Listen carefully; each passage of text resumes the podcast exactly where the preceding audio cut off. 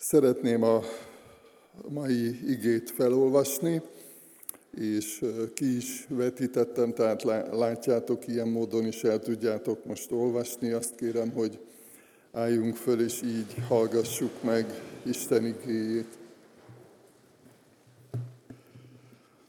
Így hangzik Isten igéje. Egyszer elmentek hozzá, tudnélik Jézus Krisztushoz, anyja és testvérei, de nem tudtak Jézushoz jutni a sokaság miatt. Ezért tudtára adták neki, anyád és testvéreid kint állnak, és látni szeretnének. Ő azonban így válaszolt.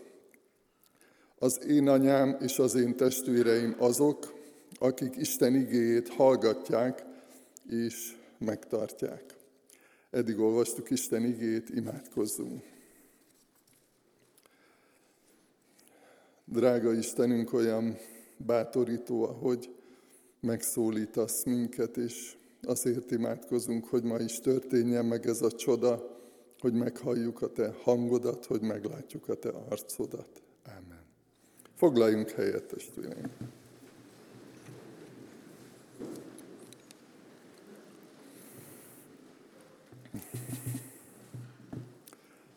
Kedves gyülekezet, kedves testvéreim, kedves vendégeim, többféle kérdést föl lehet tenni ennek az igének a kapcsán, vagy hogyha ezt az egész gondolatkört végig gondoljuk. Egyrészt az Úr Jézus hogyan viszonyult a, a saját családjához, a földi családjához, illetve ezen belül vagy ezzel együtt mit tanított az emberi kapcsolatokról. Aztán olyan módon is fel lehet tenni a kérdést, és én megmondom őszintén, hogy leginkább ezt szeretném, hogyha ezen gondolkodnánk, hogy mit jelent nekünk Jézus Krisztus, hogy milyen kapcsolatban vagyunk vele, hogy mondhatjuk-e azt, hogy ő a barátunk, mondhatjuk-e azt, hogy ő a megváltónk, mondhatjuk-e azt, hogy a testvérünk, vagy azt, hogy az örökös társai vagyunk. Sokféle bibliai gondolat és üzenet van ezzel kapcsolatban, de hogy tényleg jó újra végig gondolni, újra értékelni magunkban azt, hogy mit jelent nekünk Jézus Krisztus, illetve a vele való kapcsolat.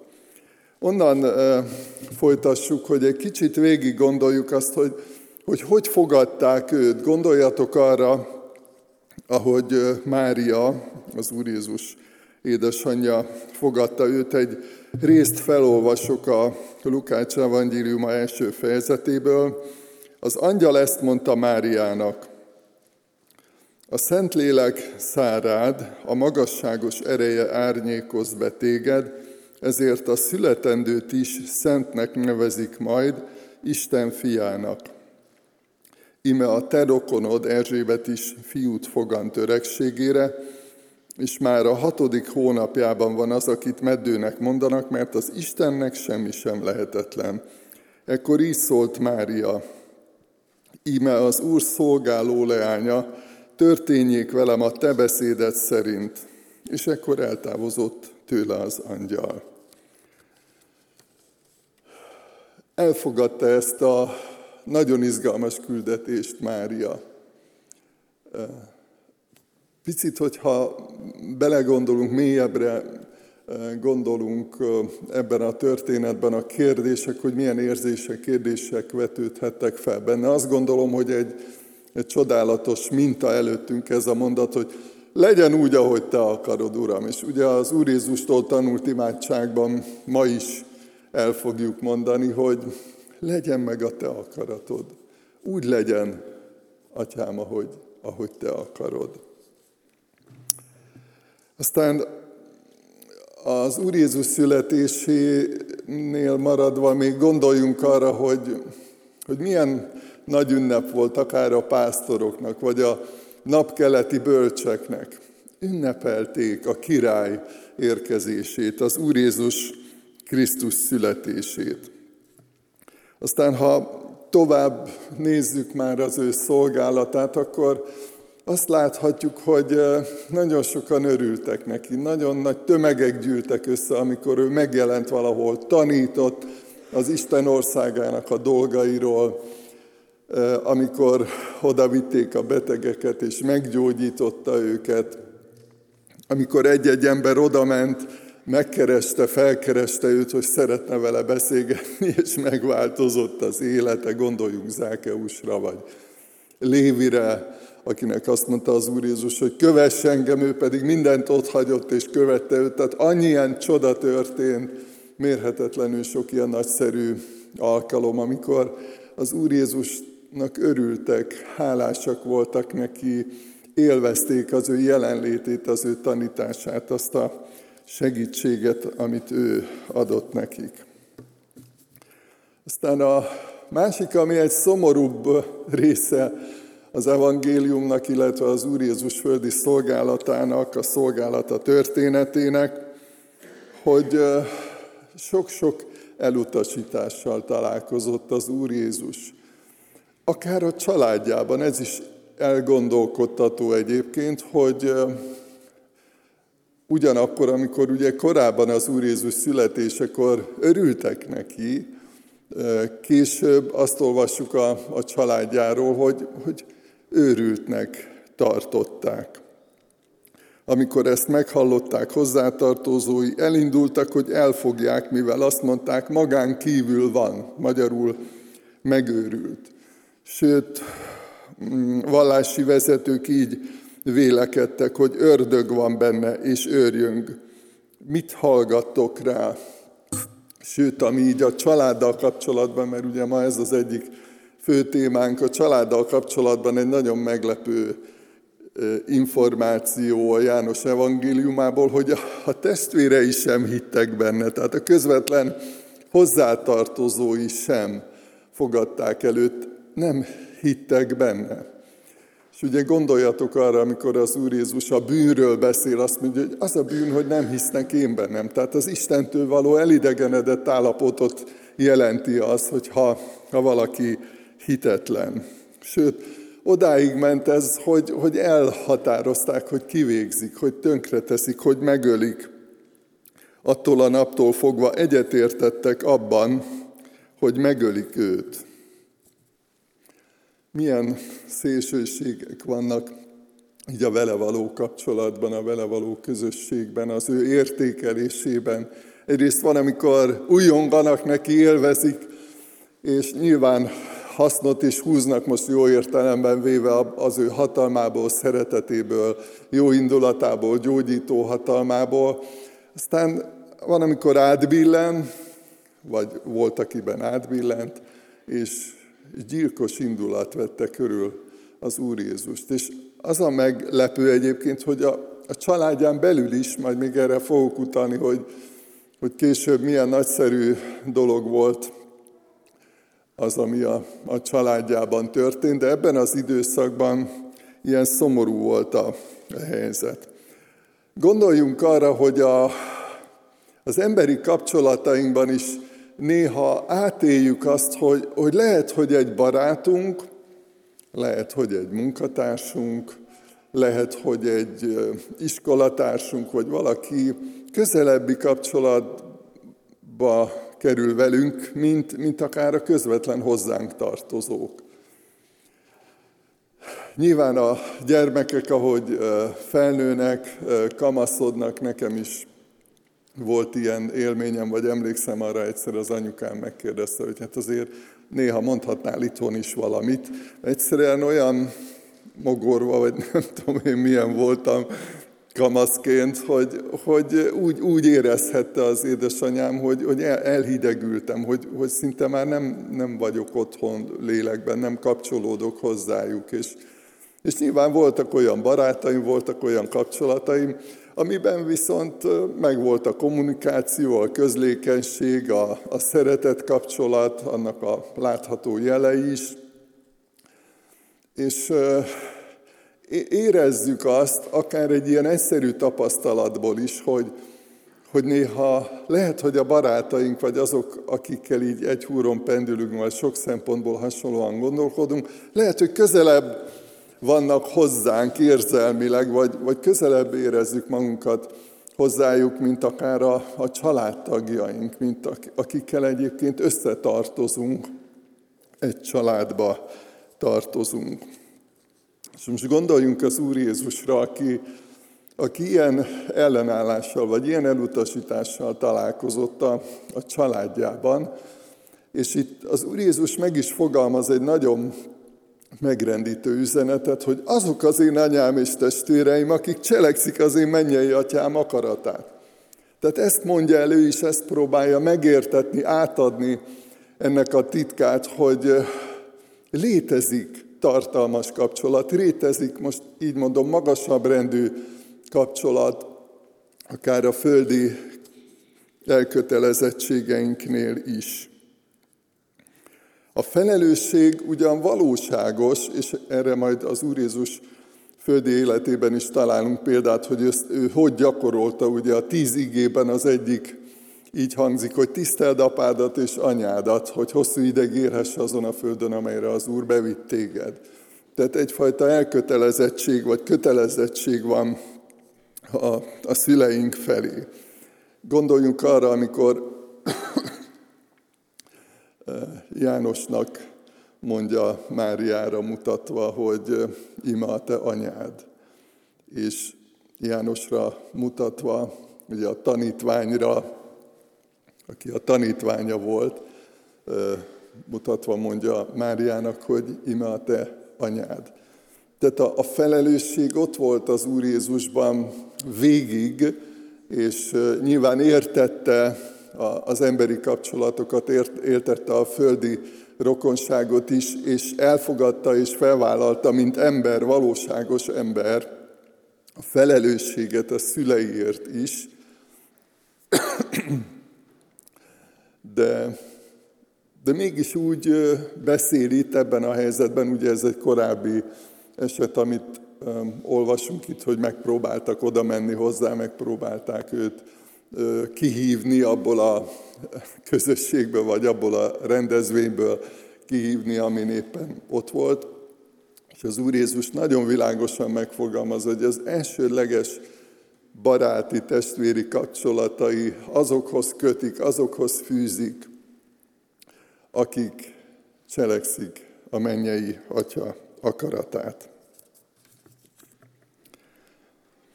Az igazi közösség, amiről itt az Úr Jézus beszél, az Isten gyermekség miatt van. Ezért mondjuk mi is így egymásnak, hogy testvérei vagyunk egymásnak, testvérem. Mert hogy Jézus Krisztus szenvedése áldozata, vére miatt ilyen értelemben vértestvérek vagyunk, összetartozunk, összekapcsolódunk. És úgy is mondhatnánk, ahogy az Úr Jézus ebben az igében mondja, hogy a, az ismertető jelennek a közösségnek, a, az Istennek való engedelmesség, akik megtartják az igét, akik megcselekszik az Isten akaratát. Nyilván, amikor ez a közös cél, és ez a, mondhatjuk így, a közös tevékenység, és az Úr Jézus szeretete, a szívünkbe áradt szeretet kapcsol és köt össze minket, akkor ez ilyen módon eh, megerősíti ezt a kapcsolatot, és azt is érezzük, fájdalmas tapasztalat, hogyha valaki engedetlen Istennek, az, az nagyon mély fájdalmat tud okozni nekünk. És nyilván, ha mi vagyunk engedetlenek Istennek, akkor az a, a testvéreinknek, a Krisztusban testvéreinknek nagyon mély fájdalmat tud okozni. Az, hogy testvérei vagyunk egymásnak, az nem csak annyit jelent, hogy benne vagyunk a gyülekezeti népsorban, hogy adminisztratíve van egy ilyen összetartozás, hogy, hogy egy anyakönyv, ugye már nem létezik ilyen, hogy egyházi anyakönyv, legalábbis nálunk gyülekezeti névsor van, tehát tudjuk, hogy ki az, aki hozzánk tartozik, ki az, akikkel ilyen módon is összetartozunk. De azt is tudjuk, hogy ha nincs is benne mindenki ebben a névsorban egyelőre, azokkal testvérek vagyunk, akik az Úr Jézus követői, akik Isten gyermekei a Szentlélek által, és akik Isten akaratát keresik és megteszik.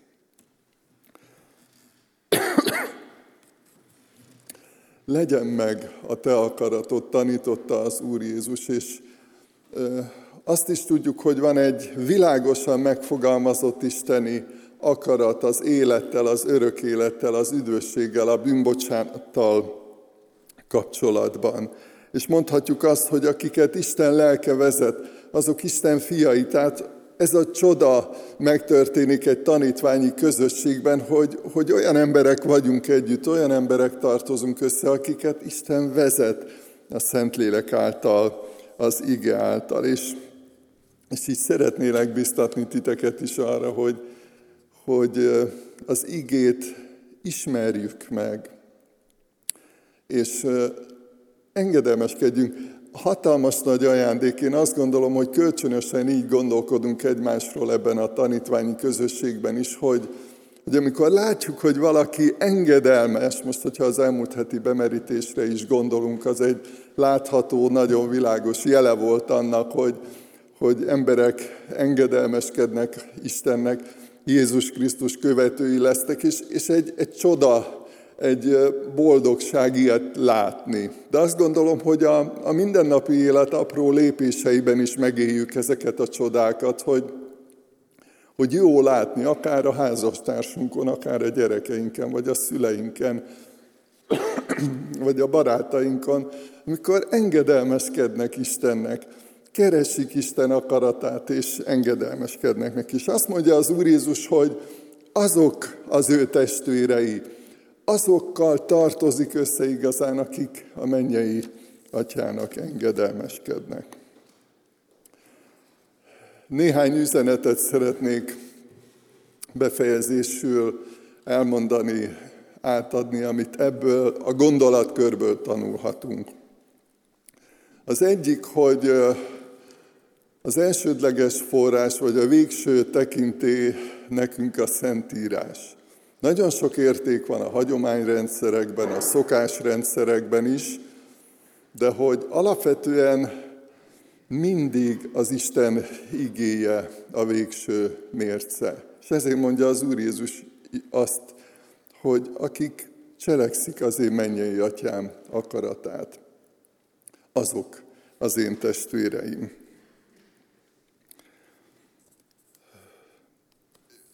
Az internet világában és korában nagyon sok mindent lehet olvasni, hallani Jézusról, feltételezni, sokszor még az egyház világában is.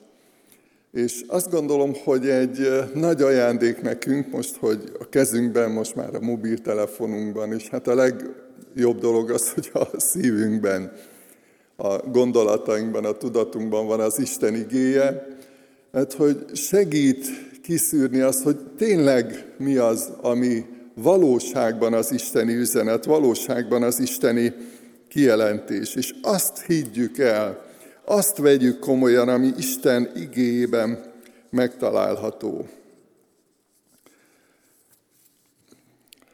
A másik, hogy lehetnek olyan emberi kapcsolataink, ahol van feszültség ebből, hogy valaki keresztény, valaki Krisztus követője, valaki engedelmeskedik Istennek, más meg nem. És, és tudnotok kell, akik ilyen családban vagy ilyen környezetben éltek, hogy, hogy Isten látja ezt, meg mi is látjuk, hogy ennek mennyi nehézsége, mennyi terhe, mennyi fájdalma van amikor szeretsz valakit, és gondoljunk az Úr Jézus életére, vagy az Úr Jézus helyzetére, hogy, hogy szerette a, a családját, és, és mégis azt mondták róla, hogy őrült, tehát el, elutasították őt, nem, nem fogadták be őt. Őt ilyen értelemben is azt írja a Biblia, hogy az Úr Jézus mindenben megkísértetett hozzánk hasonlóan. Ebben is. Tehát, hogyha ilyen helyzetben van valaki itt, akkor tudnotok kell, hogy hogy Jézus egyrészt átélte ezt, keresztül ment ezen, minden fájdalmát érezte ennek, de akkor is úgy döntött, hogy ő a mennyei atya akaratát akarja megvalósítani. Ami nagyon bátorító az Úr Jézus családját illetően, hogy ugye akikkel kapcsolatban itt az Úr Jézus elég világosan fogalmazott, hogy azok az én anyám és testvéreim, akik cselekszik az én mennyei atyám akaratát.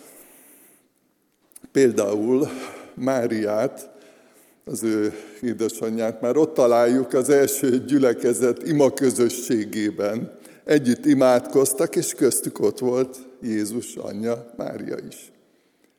Tehát, hogy megtörtént az a csoda, hogy ha egyébként lehet, hogy korábban nem fogadta el, vagy nem értette meg pontosan, volt egy ilyen hullámvölgy a kapcsolatukban, de hogy, hogy eljött, mert hogy nekik is lehet, hogy ezt így furcsa vele kapcsolatban, meg így a testvéreivel kapcsolatban mondani, de nekik is szükségük volt arra, hogy hitre jussanak, hogy megtérjenek, hogy elfogadják Jézust, mert amikor az Úr Jézusról azt mondjuk, hogy, hogy az Isten bárány, aki hordozza az egész világ bűneit, hát abban még a családtagjai is benne voltak.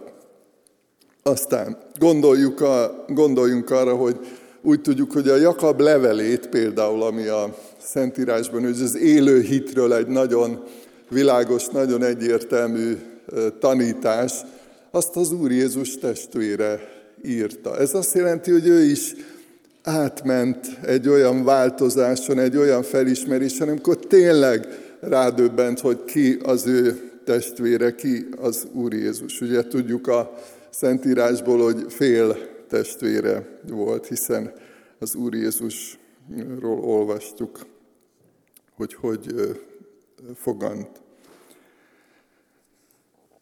Megérlelődött bennük az, hogy átértékeljék az Úr Jézus Krisztusról alkotott gondolataikat, és döntöttek mellette.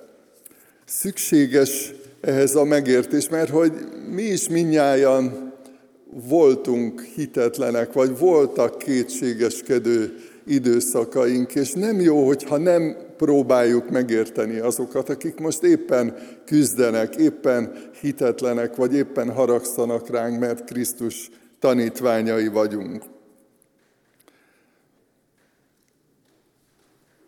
Fogadjuk el ezt az egyébként nehezen elfogadható tényt, hogy, hogy van, aki még, még a megtérés előtt van. Emellett ne adjuk fel soha a reménységet, hogy ismerve Istent hisszük azt, hogy ő képes minden embert megváltoztatni. Ő, aki képes a halottat feltámasztani, képes egy ember gondolkozását megváltoztatni, képes úgy megszólítani valakit, hogy, hogy elinduljon, hogy megváltozzon, hogy új életet nyerjen arra bátorít az ige, hogy imádkozzunk rendszeresen, kitartóan azokért, akiket szeretnénk az Úr Jézushoz vezetni, akár a hozzánk tartozók közül, akár éveken vagy évtizedeken keresztül. És szükség van a türelemre. Nem nagyon szeretünk várni, most már ugye kitaláltuk ezt a rendszert így a várótermekben, meg olyan helyeken, ahol korábban sokat kellett várni, hogy, hogy lehet időpontra menni, de sokszor lehet, illetve biztos vagyok benne, hogy nektek is voltak ilyen tapasztalataitok, hogy megcsúszott valahogy a, a program, és hogy annak ellenére, hogy időpontra mentél, lehet, hogy mégis sokat kellett várni. De ezzel kapcsolatban, amikor várunk egy ember eh, megtérésére, eh, sok türelemre van szükség. Mi úgy szeretnénk, ha, ha nem is holnap, hanem ma, nem? Hát azon a legjobban ma, azonnal rögtön. De, de van, amikor sokat kell várni. Legyünk türelmesek. Azt mondja Péter apostol, azt írja Istenről is, hogy türelmes hozzátok, nem azt akarja, hogy némelyek elvesztenek, hanem azt akarja, hogy, hogy mindenki megtérjen és éljen. Lehetünk az Úr Jézusnak a testvérei. Érdekes, ahogy itt fogalmaz. Azok az én anyám és testvéreim, azok az én rokonaim, akik cselekszik az én mennyei atyám akaratát. volt vérszerinti családja is az Úr Jézusnak. És volt egy olyan családja, egy olyan közössége, amiben az Isten titka, az Isten élete volt a lényeg. És nagyon világosan fogalmaz itt az Úr Jézus, hogy csak az mehet be, aki cselekszi a mennyei Atya akaratát. Pál azt írja a rómaiaknak, hogy maga a lélek tesz bizonságot a mi lelkünkkel együtt arról, hogy valóban Isten gyermekei vagyunk, ha pedig gyermekek, akkor örökösök is, örökösei Istennek, és örökös társai Krisztusnak. Ha vele együtt szenvedünk, hogy vele együtt meg is dicsőjünk. És emlékeztek arra az ígére a, a példázatban, mindjárt eszembe jut abban a példázatban, amikor az Úr Jézus a szőlőtőről és a szőlőveszőről mond egy csodálatos példázatot.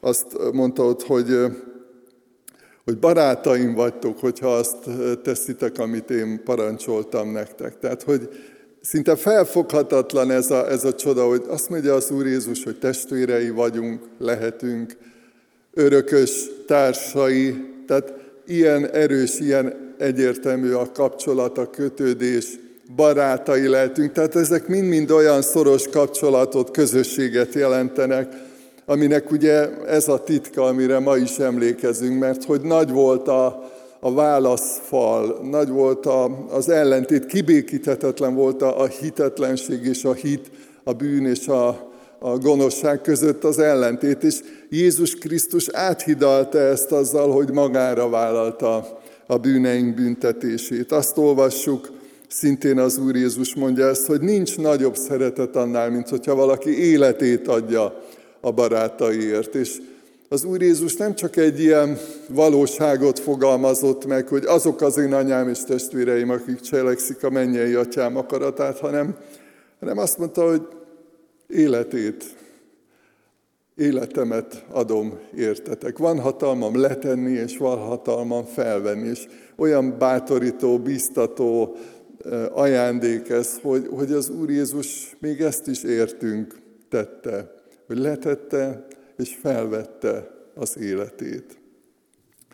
Most imádkozni fogunk egy néhány pillanatig csendben, közösen imádkozzunk, készüljünk az úrvacsorai közösségre, az Úr Jézus szenvedésére, halálára való emlékezésre. Azt olvassuk a Bibliában, hogy mindenki úgy egyen a kenyérből, és úgy igyon a pohárból, hogy vizsgálja meg magát. És azzal folytatja Pál apostol, hogy ha mi elítéljük önmagunkat, akkor nem megyünk ítéletre. Tehát az őszinte bűnvallás, az őszinte bűnbánat segítségével kapcsolódhatunk hozzá, és így élhetjük meg azt a csodát, hogy ő szeret minket, így leszünk képesek befogadni ezt. Úgyhogy csendesedjünk el néhány pillanatra, és csendben imádkozzunk.